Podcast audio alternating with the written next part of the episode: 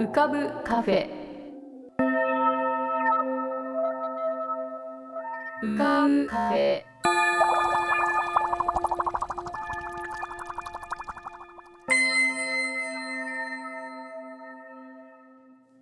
2022年12月23日。こんばんは。癒しのアートラジオ浮かぶカフェシーズン8へようこそ。カフェ店主の幸代です。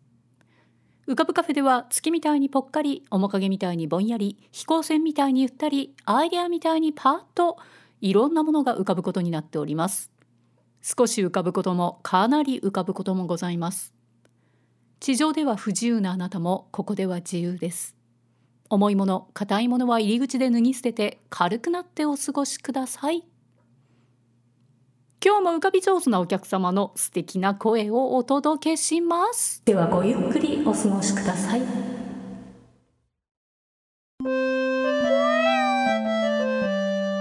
山田運のラジオ舞踊。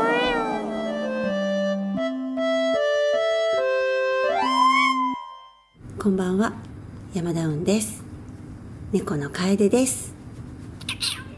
はいはい。はいはい。ああそうですか？うんそうなの。ん？そうですか？はい。えー、はいはいはいわかりました。えー、楓の言葉をですね、えーと、訳しますと、まあ、今年も1年いろいろなことがありました、えー、楽しいこともそれから、えー、悲しいことも嬉しいことも寂しいこともいろんなことがありましたけれども、えー、皆さん今は寒い日々が続いておりますけれども元気で頑張っていきましょうとそういうことかな？そういうことらしいですね。はい。ありがとうございます楓先生。えー、私はですねちょっと沖縄に行っておりました、えー、沖縄では、えー、A ライフという、まあ、人工生命の、えー、池上隆さんと一緒に作った作品の、えー、プレミア公演がありました。東京でねリハーサルをしてる時に実は店主の幸代さんも見に来てくれましたこの日は初めての投資稽古というか、まあ、今までやったことを初めてやってみるよというようなあの本当に最初のトライアルの日になんと店主がですねすごい絶妙なタイミングで来てくれたんですよね。えー、本当にこの時はまだこうあのアイデア出しのアイデアで出したことを実現するっていうころまでの壁がものすごくあの道のりが長いプロジェクトなのでどうしてもそのやりたいことがすぐに現実化できないっていう、まあ、壁がもう何重にもあるんですね。そういう中で初めてトライしたのでもうあのなんでしょうねアイディアしかないとことか、うん、全然肉付けされてないっていうあの掘り下げるところじゃないっていうような、まあ、そういうところをやってました。それで何て言うんでしょうね。思考のなんかこう速度っていうのがやはりこうサイエンティストとアーティストってすごく違っていてまあうん、アイデアってすごく早い段階でどんどんどんどん先に行くんですけど、まあ、それを肉体の中に落とし込んでもう一回新しくアイデアとして登場させていくっていうことを何度もこうなんでしょうね。お茶っ葉で何回もお茶入れて最後出がらしになってからもう一回お茶飲むぞぐらいなことがあの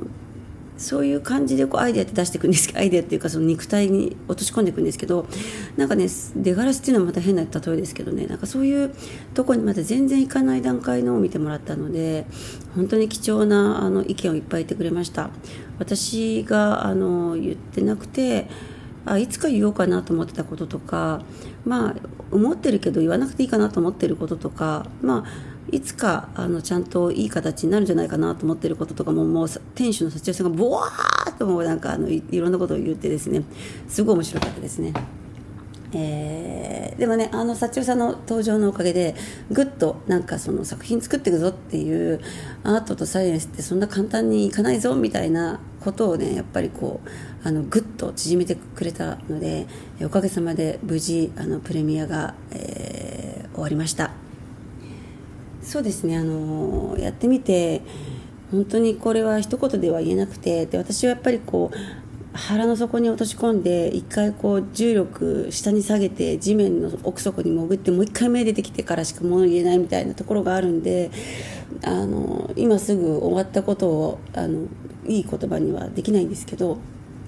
うんただなんていうんですかねいろいろなあのことを可能性を感じました、えーと、やっぱり人間同士で作っていく私たちのそのダンスのとか、まあ、演劇とかあのそういったものではなくってそこに、まあ、アルゴリズムだったりとかあのパフォーミンアーツじゃない人たちの知恵とか、熱量っていうものを投入することで今舞台芸術の中だけの領域だけにとどまって何かを作っていくっていう人たちが越えられない壁をあの越え越えさせてくれるものがあのあるなってことも確信しました。で今回あの沖縄の公演の中には、まあ、いわゆるパフォーミングアーツ専門の人っていうのが私と舞台監督と本当音響さん以上みたいな感じであと劇場の人だけっていう感じ、まあ、照明の方もそうでしたけど本当にみんながアウェーの人たちばかりで、えー、何もかもわからないっていう状態での人たちが、えー、劇場を使って、まあ、公演を作ったんですけどそのわからなさの中で、えー、なんでしょうね捕まえていくもので絶対に本番に間に合わせるぞっていううん責任感とか根性みたいなものですよね。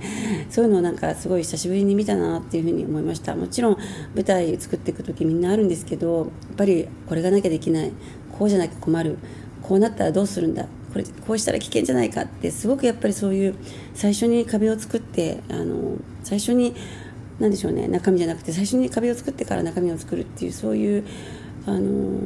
ものがものづくりのも当たり前になっちゃってるんですけどそうじゃないところからなんかこうスタートできた企画は本当に面白かったなと思ってます。まあ、これねあの東京公演もあるのでぜひあの見てほしいなと思ってます多くの人に。それからあのそうですね私あの VR ですごく結構怖い景色をずっと見てたんですけどなかなかこれがトラウマで今でも全然なんかあの解放されないですねもう本当に怖かった「おわ死ぬ!」みたいな時が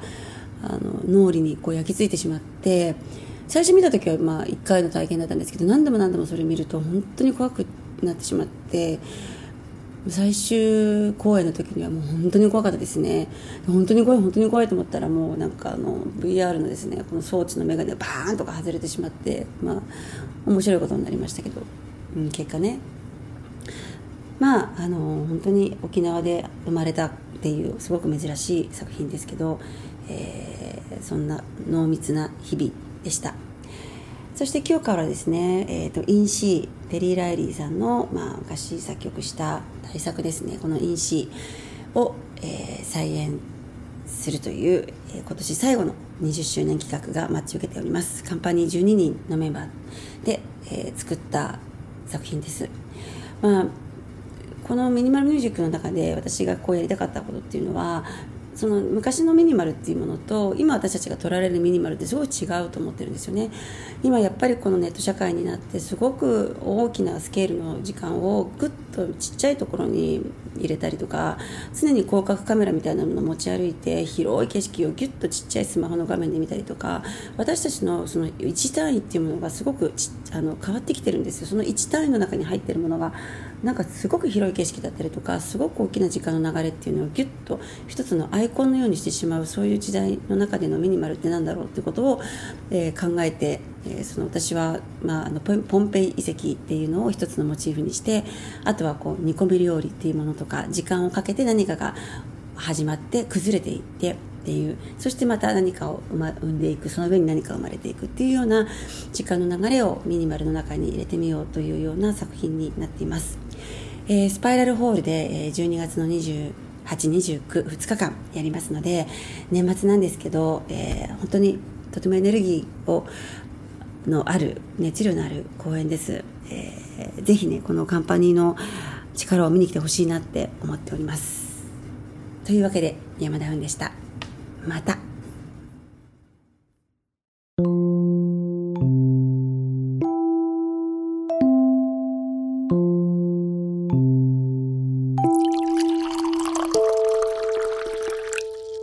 え、今山田雲さんがなんか私が稽古場に突入してきてうわっとなんかわめき立てて帰っていきましたというような話をしていたんですけどまさにそんなことをしてしまいました。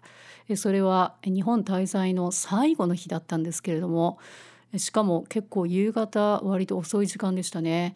で、えー、稽古場っていうのがなんか結構私のその前にいた場所から遠かったんですよ。どうしようかな行こうかな行けるかなって思って非常にあのなんか疲労困憊していたというかいろいろ大体日本の滞在の最後の日とかになると買い物だとか用事だとかそういうのを朝からわさわさとやっておりましたのでえー、っとこのまま行ってって大丈夫かな？なんかそういう気分なのだろうか？行った方がいいのかどうなのかなんて思いながら最後まで迷っていたんですけれども、まあ、どうしようと思った時にはやるっていうのが一応ポリシー別にポリシーっていうほどのものじゃないんですが、まあ、やった方がいいかなっていうことで最終的にこう地下鉄に飛び乗りまして、えその稽古場に伺ったわけです。えー、っと多分すごいこうもう疲れていたというかあの何も考えられないようなぼーっとしたような感じだったんですけれどもそこで、えー、なんか面白い稽古が始まりましてでそれを見ているうちにですねなんか 降りてきちゃったんですよ。なんて言うとあれなんですけど時々私あの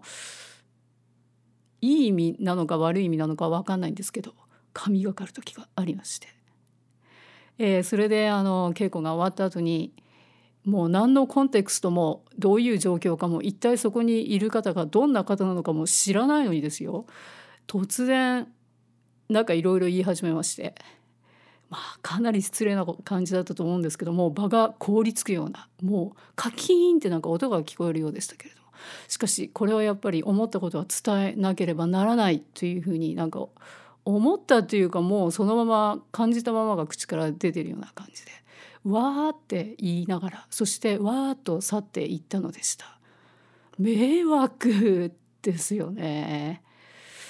いやまああのでも多分素敵な作品に仕上がっていってるんじゃないかと思うので、えー、またそれを見る機会があるのを楽しみにしております。えー、この「わー」と言って「わー」となるっていうやつでうんそうですねなんか結構この「わ」っていう感じで「わわわわわ」っとこの場を「わわわわわわわ」っとこうなんかが攪拌しましてそして責任は取らずに帰ってしまうという去ってしまうっていうこれ結構パターンかなっていう気がしてきました。あまあこれはあの日本と、まあ、アメリカっていうニューヨークをなんか行ったり来たりそしかも日本では新潟とよく東京行ったり来たりしてるんですけれどもその行ったり来たりしてるということでまあ旅人と言いますか、まあ、キャラクターで言えば旅人といえばそうですね小柄志文次郎とかちょっと違うかな。あとあの有名なみんなが大好きなスナフキンっていうなんか人がいますけれど。あれはおじさんなんでしょうか？若者なんでしょうか？性別もなんかよく分かりませんけれども。なんかその何か着て何か言って 帰っちゃうっていう。去ってしまうという。そういうキャラクターがありますけどまあそういう感じかなと思います。ひどいですね。こうやって責任を回避しようとしているわけなんですが。まあ、しかし、えー、これまでそうですね。ヨーロッパの国そして北米の国えー、日本国内では都会と田舎といいますかいろいろなところに住んだり、えー、行き来したりしているものですからいろいろななんかまあでも面白いことを見たりあこれはここではこうなってんのかいやあっちでは違ったなとかそういうことがつい見えちゃったりするもんですからなんとなくあの無責任な発言をしてしまうんですよね。でまあそれを面白いというふうに捉えていただければ嬉しいなと思います。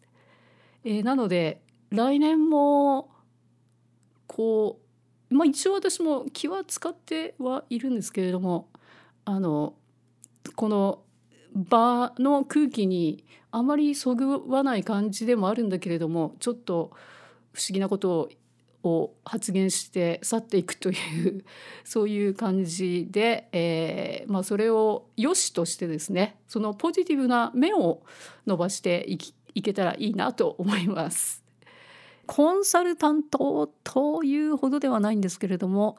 スキーマンを行ったり来たり旅をしているそういうやつというその視点から場を凍らせてみたり緩めてみたりかき混ぜてみたりそして去ってゆくというその芸風をですねますます磨きをかけてみたいと思いますので、まあ、そういう必要がある場合はどういう必要なんでしょうか。ぜひ読んでいただけたらと思います。え場の空気も一度凍ればまた溶ける。そして氷は割れるみたいな感じで。こうなんか次の局面が見えてくることもあるかもしれない。ということでですね、えー、大体あのお金儲け以外のことならば何か話題に乗れるんじゃないかと思います。お金儲けだけはもう全くどうしても分かりません誰かに教えてほしいですね。えー、なんていうことをつらつら考えているいやもう年の瀬じゃないですかというそんな夜です。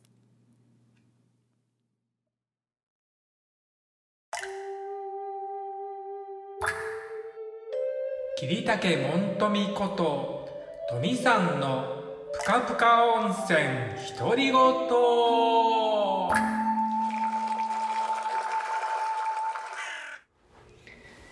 えー、皆さんお元気でお過ごしでしょうか？本日も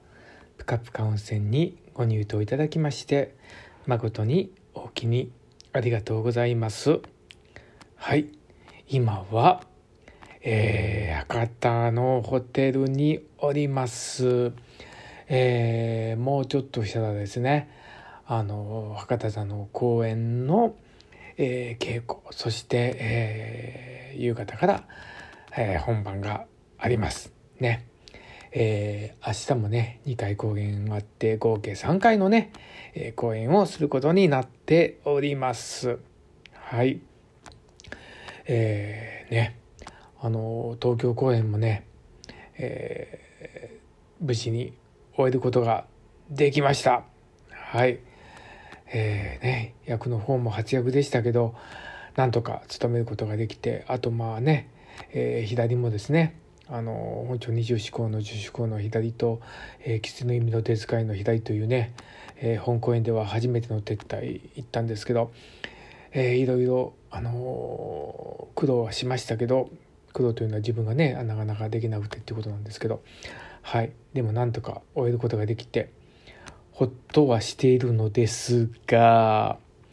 実はね千秋楽の時に、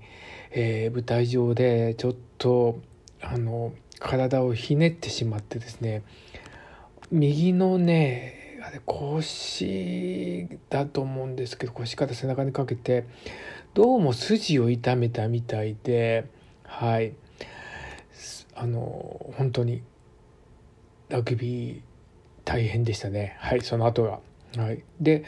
あまりこういう時は動か体を動かさない方がいいなと思って、えー、気をつけておりますけどだいぶね、えー、良くなりました。はい、あの別にこう人形を持ったりとかする分においては全然問題ないんですけど急激ななんか例えばこうあの動きとかするとかなりこう痛みがあるのでねえ嫌ですよね早く治さなきゃいけないなと思っております。で昨日はですねまあ東京のアパートの片付けをして博多座に昨日入ってきたんですけどでまあ飛行機にしようか新幹線にしようかすごく悩んだんですけど結局あの新幹線にしました。で、まあ、5時間ぐらいかかるんでまあ早割りで取れば結構安く行けるので今回はねグリーンの席で取ってですね5時間の新幹線ライフを楽しんだんですけどね。であの前日からねちょっとお酒を買っておかずも買っといてもう冷蔵庫に入れといてですねあのパあのパックごとですね。はい骨パックごと入れといて朝はねそれはすぐ運び出せる状態にしてですね乗り込みました。ね。あの中央線なんですけど中央線はよく止まったりするからちょっと早めに出てですねはい新幹線に無事乗ることができてでま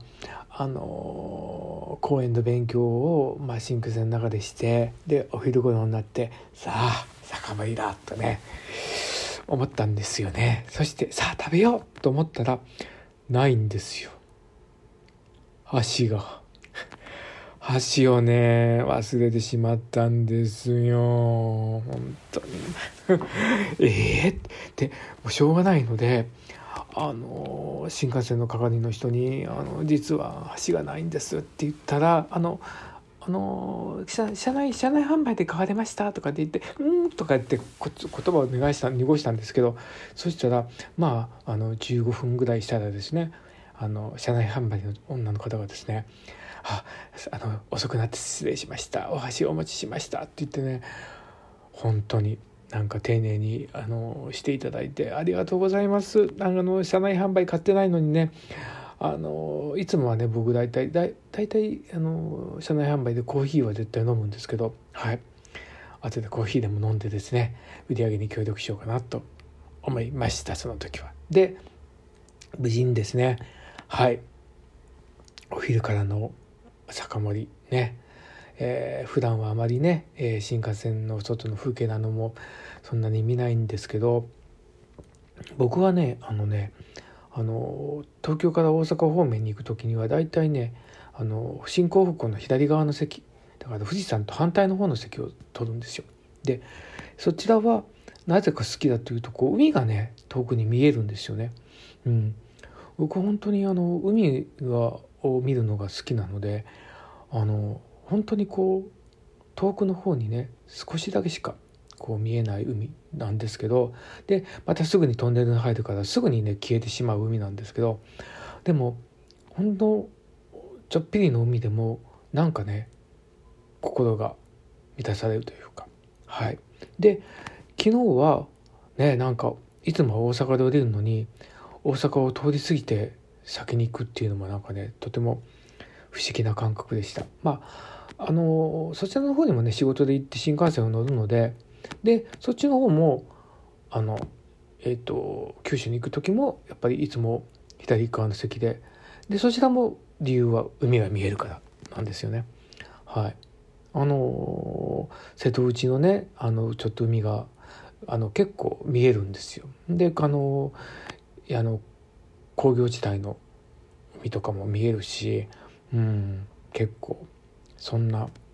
海をおつまみにお昼からお酒をいただきました。はい。その後えー、ねあのダウンロードしてた映画ねえっ、ー、と昨日何食べたを見ました。はい。あ面白かったです。はい。で九州に着いてね。はい。どっか行こうかなと思ったんですけど結局いつもお世話になってる地下のスーパーで食材を買ってまたお酒を飲んでちょっと勉強して、えー、寝てしまいました。はい。ねなんかそれだけ聞いてると堕落した生活みたいですよね。はい。じゃあ今日は今から頑張ってきます。行ってきます。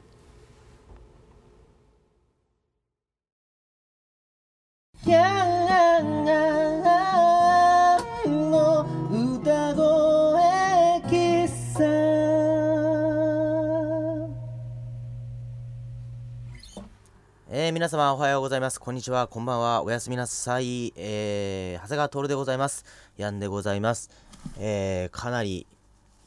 お休みしてしまって申し訳ございません。ちょっといろいろバタバタしておりまして。あー、というのもですね、えー、インシー、はい、高山ダウンのインシーが来たる12月28、29日にございまして、本番に向けて、えー、わしわしと準備をしているところであります。10月に横浜で行ったものの再現を東京でやるということで、えー、ダンサー各人、えー、運さんも含めて、えー、わしわしと頑張っているところでございます。で私もちょっといろいろねバタバタしてましてあの皆様になかなか伝えられずということで、えー、大変申し訳なかったです。はい。そんな中そんなあのー、筆武将というかラジオ武将の私にもなんと年末のプレゼントメッセージリクエストいただきました。はい。早速読みたいと思います。砂の人さんです。ありがとうございます。いつも、えー、お久しぶりです、えー、砂の上の館で今日も絵を外したりかけたりしています。近くの湖に秋から白鳥が来ています。昼間は借り入れの終わった田んぼに出かけて夕方暗くなりかけた頃戻ってきます。湖のほとりで待っていると23羽から数十羽の群れがいろんな方向から飛んできて真上を通るときは薄紙を震わせるようなブルブルという音を立てて湖に降り立っていきます暗く寒々とした水面がたくさんの白鳥たちの声で渋谷の交差点みたいにあっという間に賑やかになります合間にカモたちの高笑いするような声も混じって大騒ぎです。白鳥の声はサックスの音に似ていますね。千人のサックス奏者が思い思いに練習をしているようです。ヤンさんは白鳥に出会われた思い出はありますか？あったら聞かせてください。また、白鳥の歌をリクエストします。よろしくお願いいたします。ということです。はい。というわけで久しぶりにリクエストにお答えして、白鳥の歌を作ってみましたまずはお聴きいただければと思います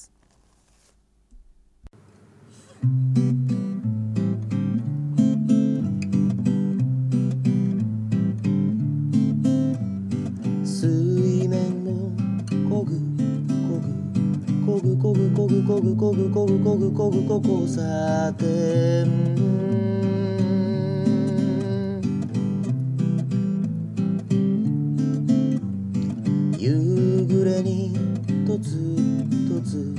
とつとつとつとつとつとつとつとつと綺麗だね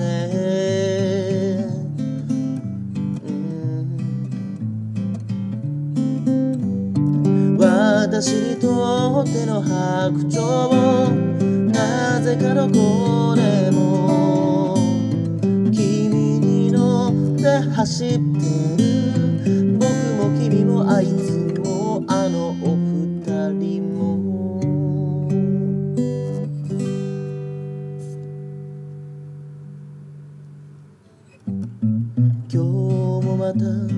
ガチャガチャガチャガチャガチ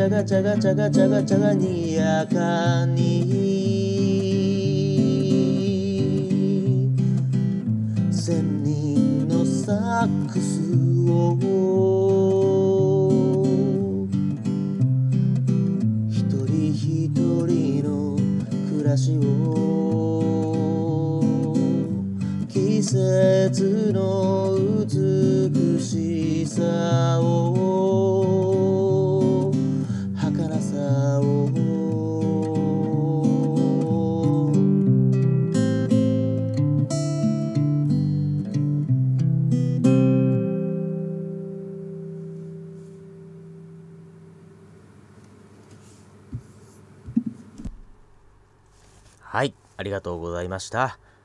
えーとですね、まあ聞いていただいてもわかるようにですね、この歌をほぼこの砂の人さんのお話というかね今回のメッセージから作らせていただきました。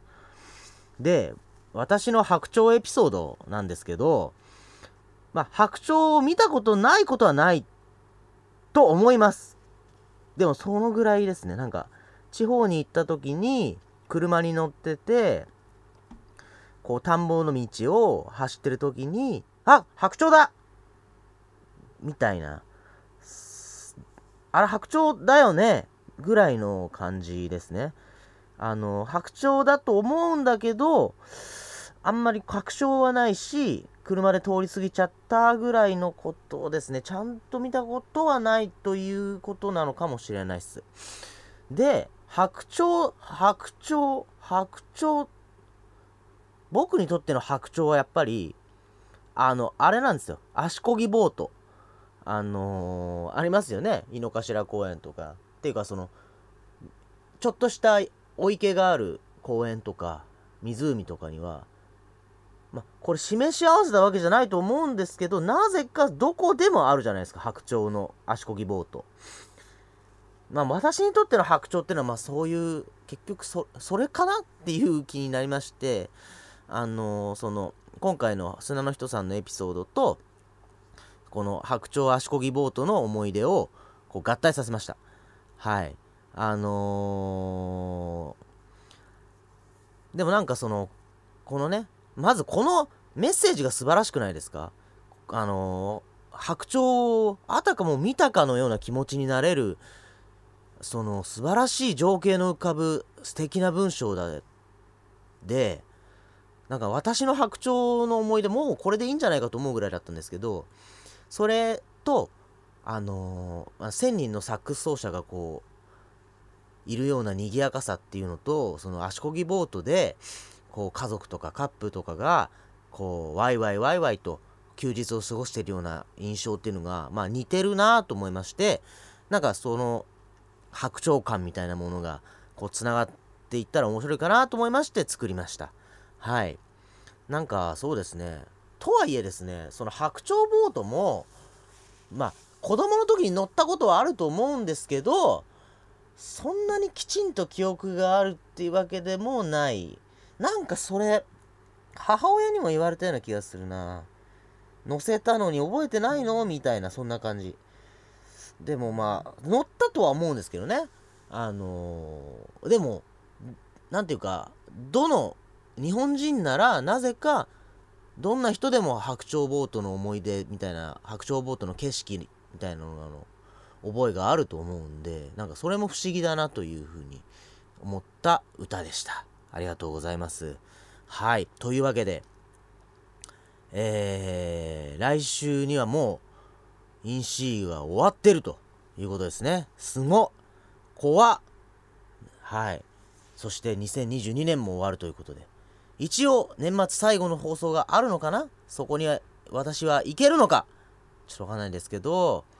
いろいろと頑張らせていただきたいと思います。まずは皆様良いクリスマスをお過ごしください。それではまた次回お会いいたしましょう。長谷川徹でした。ヤンでした。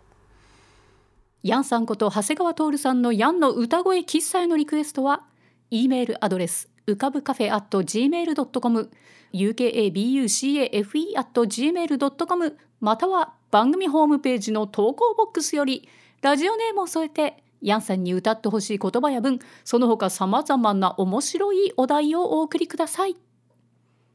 そして番組へのご感想やリクエストご常連の皆様への熱烈なファンメッセージもラジオネームを添えてぜひお送りください。それでは浮かぶカフェ